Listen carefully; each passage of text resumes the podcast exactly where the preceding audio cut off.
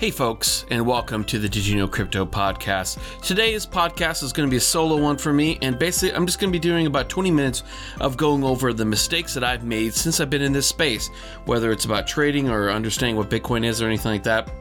I think it's important to acknowledge where we've been wrong, why we were wrong, and how we kind of grew out of that experience and learned more about ourselves and how to you know, basically just approach life, jobs, the space, whatever it may be, in a better, more educated way. So I really appreciate you guys listening to the episode. If you want to help out, best thing you can do iTunes, five star review, written review, anything else, go to supportmypodcast.com. That's support mypodcast.com and we have all the stuff whether it's going to be uh, shopping through our Amazon link or supporting us like Patreon using Bitbacker, Bitcoin donations. Any way you can help, really appreciate it. Keeps the coffee in my pot, keeps the diapers on my children, and it keeps the microphone working. So, anyways, I really do appreciate you guys. You are the reason that I do this because if no one was listening and I had zero downloads, I wouldn't be making any more of these. So, I really do appreciate it and enjoy the rest of the show.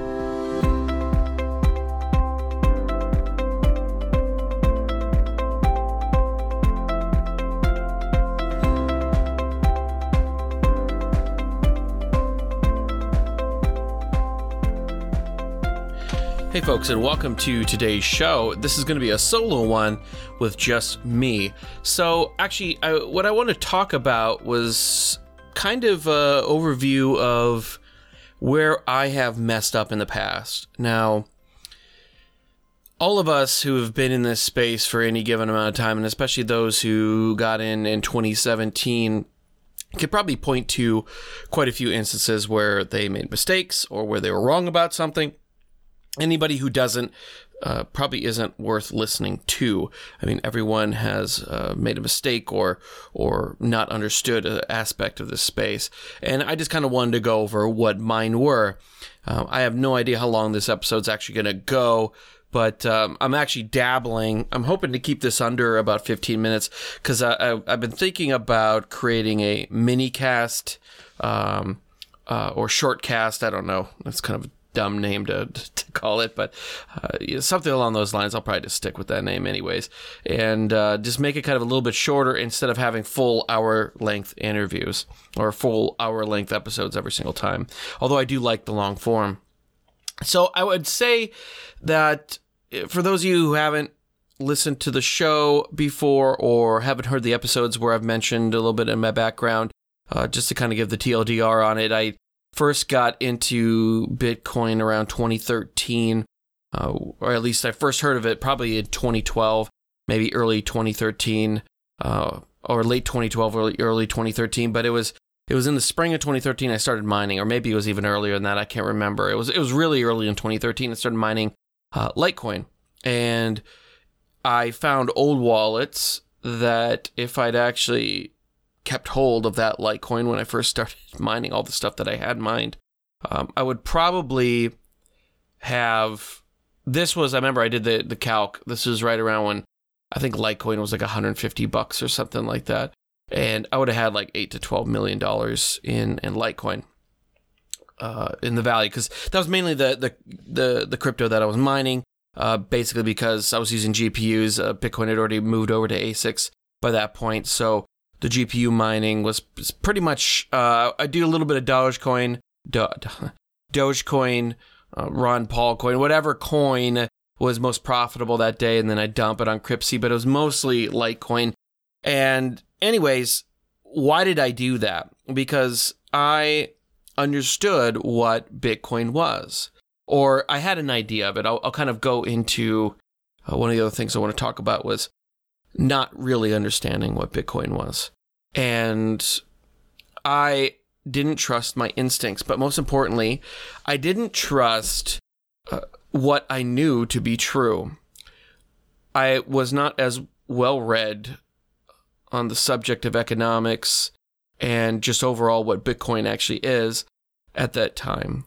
But I did understand the concept of central bank policies were not conducive towards continuing a stable system to allowing people to maintain the value of their wealth that they've traded their time or services, whatever, um, for. I guess that is the same thing. And overall, it was just a incomplete system. It was a system that did not work, or I should say, it does work. It works very well for very specific people. It works well for governments who want to borrow money to maintain short-term or achieve short-term goals, namely to get reelected or accomplish some sort of social position that you uh, think is important, and to take that and take that price, take that that tax, if you want to call it that, on uh, on your current money, right? So the same thing with it works with the credit card. I am not paying that price right now. I'm saying I'll pay that later uh, with a fee on top of it. And so it's a good way to offload the cost of your products onto future generations. Or I shouldn't say what, what the government does as a product, the cost of your programs onto a future generation. And it's also a great way to pay off old money that's more valuable with new money that's less valuable. So the Fed itself has said that they target a 2% inflation rate per year. So if you are you're losing uh, purchasing power of about 2% every single year if they actually did what they wanted to. But let's just call it 2%. So you're losing that 2% uh, value every single year. Um, and that compounds um, in, in, in reverse. And so 30 years from now, your that money that you're using, uh, that you borrowed 30 years ago, that's now due for that bond today to be paid off, you're taking money that has less purchasing power and paying off a debt to somebody who borrowed it to you when at the time it had more purchasing power. It's actually a pretty good deal. This is why whenever you hear people going like, I remember when it used to cost a quarter to get a gallon of gas. It's not because gasoline was cheaper then. Um, it is because the money, um, our our dollars had a higher purchasing uh, or a better purchase value. And so I understood that. I understood that fiat currencies uh, are inherently um, unstable over time. Uh, you can keep, like, the US dollar has actually been pretty stable ish um, if you look in the very short term. Uh, from 1965 onward, uh, it's it's been relatively stable compared to some other countries. Like I'm looking over at um, my collection I've been making of inflated currencies. Like I have a 500 billion um, Yugoslavian dinar. I have a 100 million Venezuelan bolivar, a 100 trillion uh, Zimbabwe dollar, uh, and then a 100 billion or 100 million mark note from 1923 in Germany. And and just it shows that there are a lot of examples of hyperinflation that occurs in countries.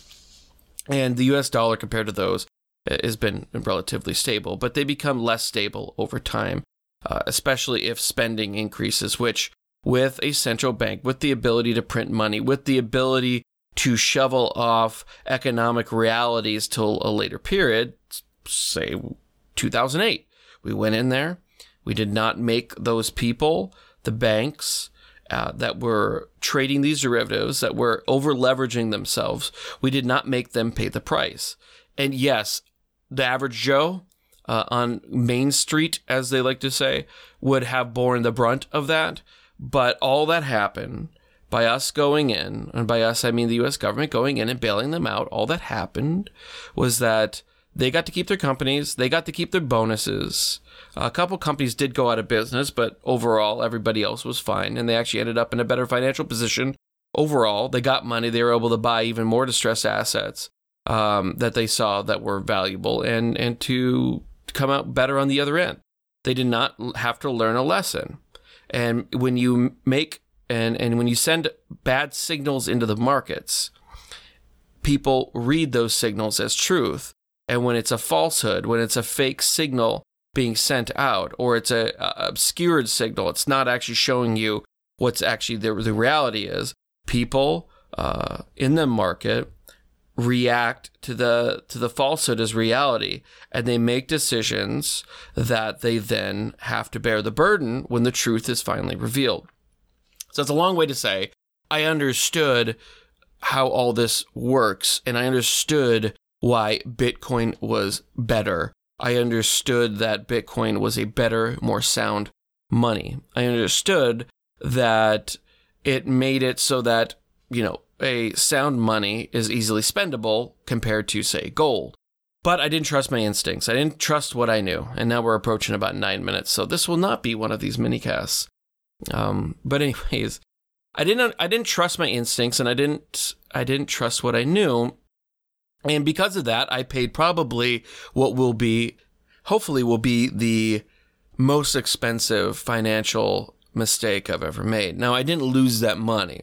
It's not like I'm eight to ten million dollars in the hole, but uh, uh, by not trusting my instincts, I I lost out. I lost out on an opportunity. I did not seize upon that opportunity, and I'm I'm very happy for the people that did. I'm very happy for the people that recognized it. Were were um, recognized it uh, earlier or at the same time that I did, and seized upon it. I mean, just think of all the people that got in even in like 2015 and we're just dollar cost averaging $100 a month for a couple years. Um, I'm sure that they did quite well and I'm very happy for them. Uh, the other big mistake that I made was was in 2017. Now, I kind of after Mount Gox um, and the you know Bitcoin dumped, and I can't remember at what point in 2014 that I. It must have been late summer early fall because that's when we made our move. Um, we were in Idaho at the time, and, and that's what uh, when I was mining actually was really nice because it was so insanely cheap, relatively speaking, not compared to China, but you know most U.S. states. Um, to to mine there, the electricity was like sub five cents a kilowatt. And uh, so when we were going to do the move, I just you know there's a lot of stuff. It was a you know new job and uh, you know packing. Uh, we just had our our son uh, not too long before that, and you know, two kids under the age of three trying to move across the country and all this stuff. I was just kind of like, I got too much going on. So I went on eBay. I sold all my mining equipment. Uh, I, I, paid back my friend who had loaned me some money to buy the second rig, uh, and and I basically I made like a little bit of money. I, I don't even. I think by the end of it, uh, by the time that, you know I paid for the losses on the on the machines and stuff like that, it really it was pretty much a wash uh, at that point with the depressed prices, and and it was a good learning experience actually because I learned how to put together. Uh, you know, like a basic computer system, you know, just put in a motherboard, the CPU, and all that. I'd never done that before, and it, it, you know, that was that was a good learning experience. I was very happy with that. But so I sold everything off, and uh, I, think I had, you know, you know, quarters of a Litecoin here and, you know, a, a, a tenth of a Bitcoin or, know, over across a couple wallets and those types of things. And my wallet.dat files that I'd recently found uh, about a year ago. I was like, oh, wow, I still got a little bit left over here. Hey, folks, I hope that you're enjoying this episode as much as we are. I don't have any sponsors, so if you could go over to supportmypodcast.com, you'll see all the different ways that you can support the podcast from Amazon links to a bunch of other stuff. You could back us on Bitbacker with crypto. But most of all, if you can go to iTunes and leave a five star and a written review, it'd be very, very helpful. So thanks again and enjoy the rest of the show. Anyways, I, I, I kind of dropped off the map. I was reading up on Bitcoin. You know, I, I kept a Google News alert, so I was kind of aware of what was kind of going on. I wasn't participating. I was not in the space. I was not on Reddit. I wasn't on you know, anything really talking about it. I was still, you know, proponent of it, but it was just like I got distracted by other things for a couple years. And it was late 2016. I started to, per, you know, it, it, I have to admit, it was the price. I started going, oh, wow, it's actually coming back up again. And I started going, man, you know what? I should have kept, you know, that's when the first time I was like, I knew I should have kept it. It's like breaking 800 now or 1,000 or whatever it was right at the end of the year. And so I was like, well, that's kind of interesting. Maybe I, maybe I should buy a little bit more Bitcoin again. And and do that. Then I used this one of those things I kind of forgot about, and I started reading a little bit more, and then I got back in springish or whatever, and I started to fancy myself a trader, like everybody else was, right? Um, uh, and I was doing well, kind of. but I started to realize, uh, you know, like I was making money on trades. I was doing well, but I was not able to actually do. I was making enough mistakes where I should not have been trading with real money. Um, I did okay uh, up until the end, and then I actually, you know, I did lose quite a bit of money uh, in the bear market. Uh, I was I was convinced it was popping back up um, a lot faster than it ever did, and that I was not convinced it was going to go down, which proves further that I didn't know what I was doing when I was reading those charts. And I do believe that technical analysis and all the kind of chart trading stuff does have merit. I don't think that it's voodoo, but I do think, like any other skill or art, if you want to be good, you have to put a lot of time in. If you want to be great, then you need to put in a lot of time. And I am not passionate about trading. Uh, I was starting to read books. I was starting to do courses and videos and all that. And I, I, I was starting to understand it, uh, which is why I didn't completely lose my butt. But I also realize I'm not passionate about it. I don't care that much to do it. Like I didn't find any love in doing it, and I felt like it was work. And I don't want to dedicate myself to another thing that I feel like is work. Like, I should preface that that the the idea that uh, you know if you find something you love, it's you never work a day in your life. It's like yeah, that's also what you call somebody who lives on the beach and doesn't ever have any money. Uh, it's th- there's work in everything that you do, right? But you don't mind doing the work when you are passionate about it, right? You enjoy it. You enjoy the work. You will work every day of your life. The choice is whether or not you want to do it in something you're passionate about and then the work feels like fun, or if you do it in something you do, you're not passionate about, then the work does feel like work. But I'm not a trader, and I realized that I that I'm not um, not willing to put in the time to be good at doing it. Um, another thing is that I, if you would asked me in 2017, I another thing I got wrong is I bought into the hype. I bought into the hype of blockchain and all these different products, it's going to solve everything from uh, supply and logistics issues to you know ending human trafficking and track. You know we can you know we we could solve lots of you know the refugee crises around the world and uh, you know voting and all this stuff. And I think that came from me not completely understanding what Bitcoin is, and that journey uh, from late I really started to read up, you know, tried to figure out what Bitcoin is, or started to do more reading around the time of the fork because I was, I didn't really understand the total merits of each side, um, and I still have not.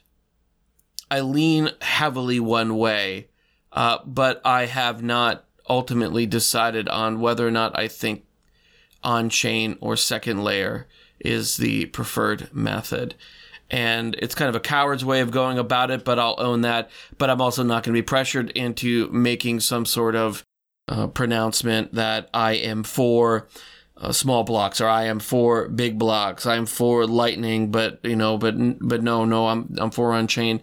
Uh, just because people feel like you should or feel like you have to. Um, I've made those mistakes in the past of not understanding something uh, taking a position on something and later coming to regret taking that position on it. And I am in no position where my lack of decision is harming anyone.